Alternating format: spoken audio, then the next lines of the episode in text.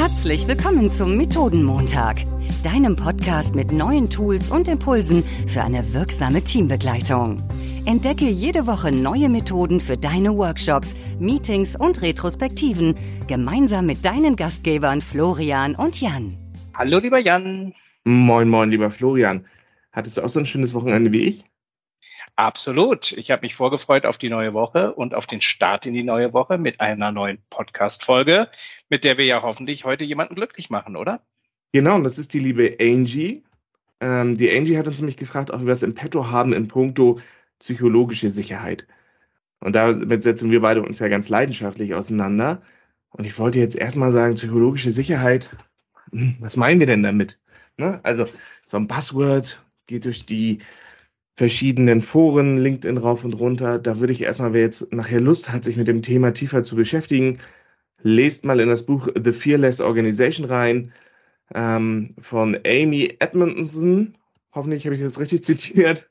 Ähm, da geht es genau darum, was ist denn eine angstfreie Organisation?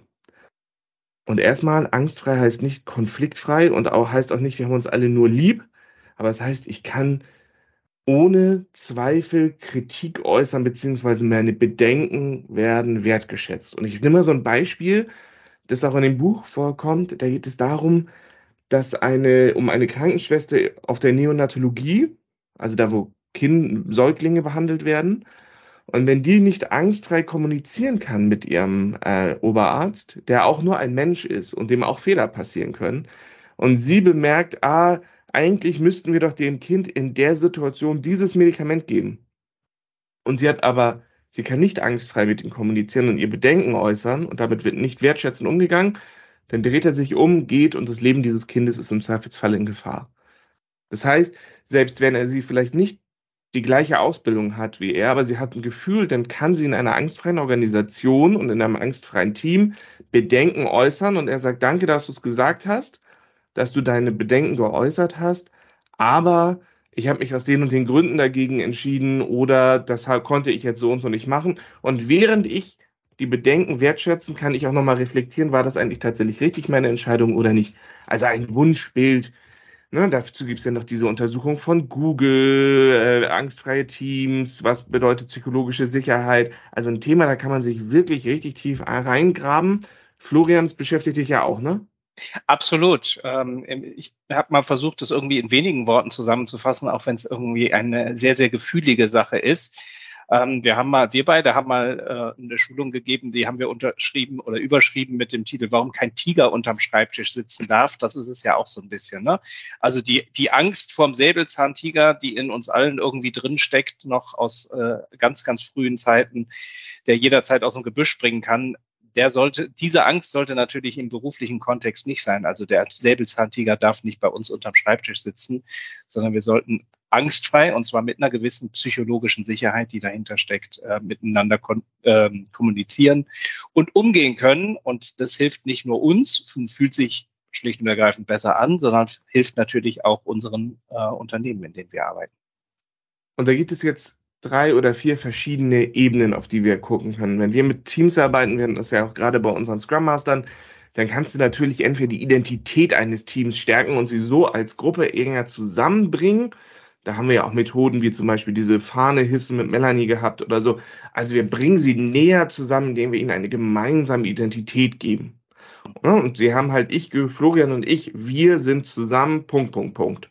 Das kann eine Sicherheit ausstrahlen, weil wir beide haben ja etwas gemeinsam. Dann kann auch immer eine psychologische Sicherheit zwischen Einzelpersonen oder zwischen einer Gruppe passieren, wenn wir einen gemeinsamen Gegner haben. Das ist jetzt etwas, was wir Coaches ja meistens nicht so fördern, besonders in Organisationen. Ähm, dann, wenn wir auf das Individuum in der Gruppe gucken und jeder sich öffnet. Ne? Also, wie bist du im Job, wie bist du im Privaten, ähm, wie nehme ich dich als Mensch wahr, Feedback-Kultur, 1 zu 1 Beziehungen. Und ich habe dir jetzt aber etwas mitgebracht, was mich ja seit kurzem sehr beschäftigt, und zwar Scheinriesen im Team formulieren. Weißt du schon, worum es geht? Äh, ich kenne den Scheinriesen Tortur nur. Äh, ich bin sehr, sehr gespannt, wie die Scheinriesen in, im Team aussehen. Ja, genau. Der Scheinriese Tortur aus Jim Knopf, der ist ja, umso weiter er weg ist, umso größer scheint er. Und wenn er ganz nah ist, ist dann verliert er all seine Bedrohung. Und was ich jetzt euch mitbringe als Methode, ähm, ist etwas, da müsst ihr zum einen eine sehr enge Bindung zu dem Team haben und sicher sein, dass ihr die Situation auch halten könnt.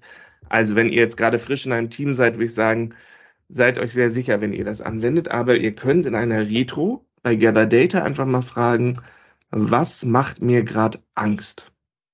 Mhm.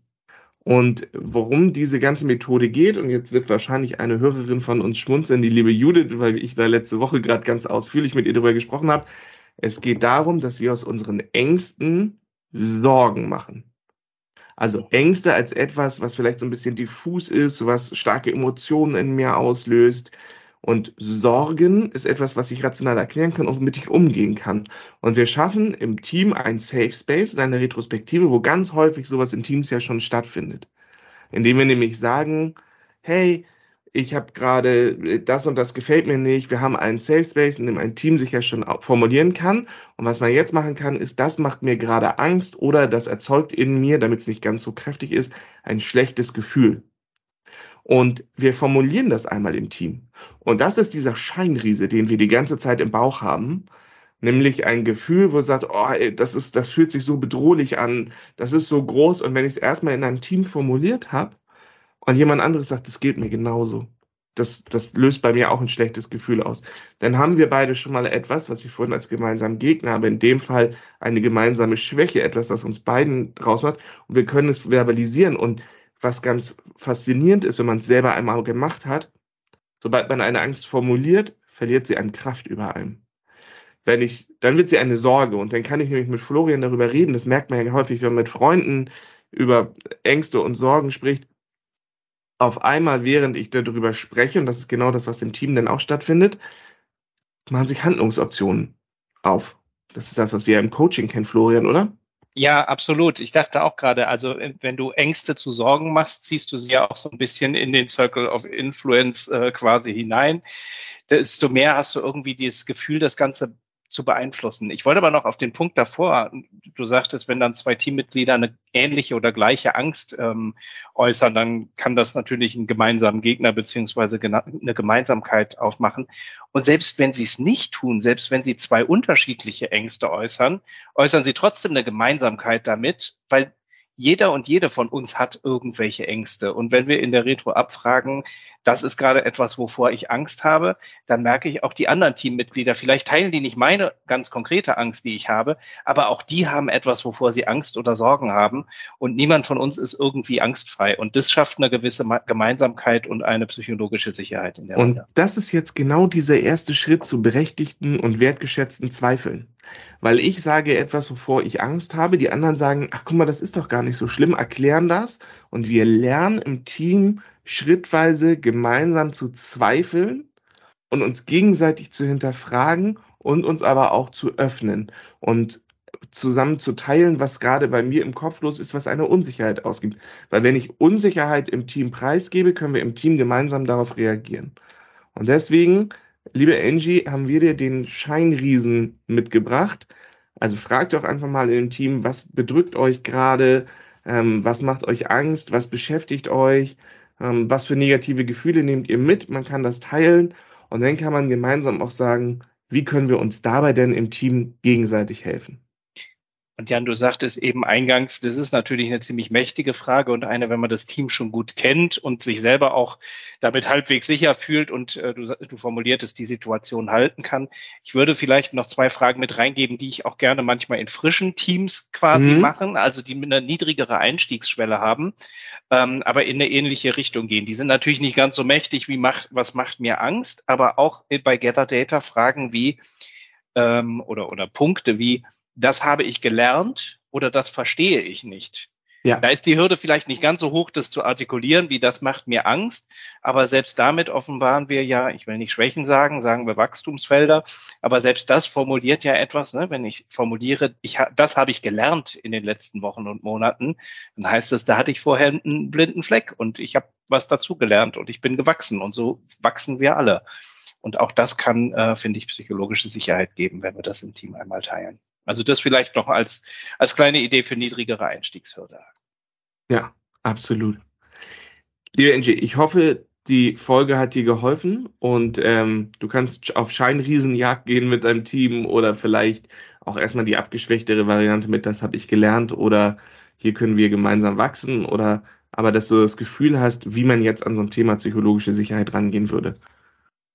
Liebe Hörerinnen und Hörer, ihr merkt, wenn äh, Ideen und Wünsche von euch kommen, nehmen wir die sehr, sehr gerne auf. Deswegen schreibt uns gerne weiterhin Mails oder LinkedIn-Nachrichten mit euren Themenwünschen oder Impulsen. Oder wenn ihr sagt, ich würde auch gerne eine Methode vorstellen im Podcast, auch dann könnt ihr euch gerne bei uns melden, dann kriegt ihr eine Einladung. Dann hören wir uns nächste Woche wieder. Ich freue mich schon auf euch. Tschüss. Vielen Dank. Tschüss.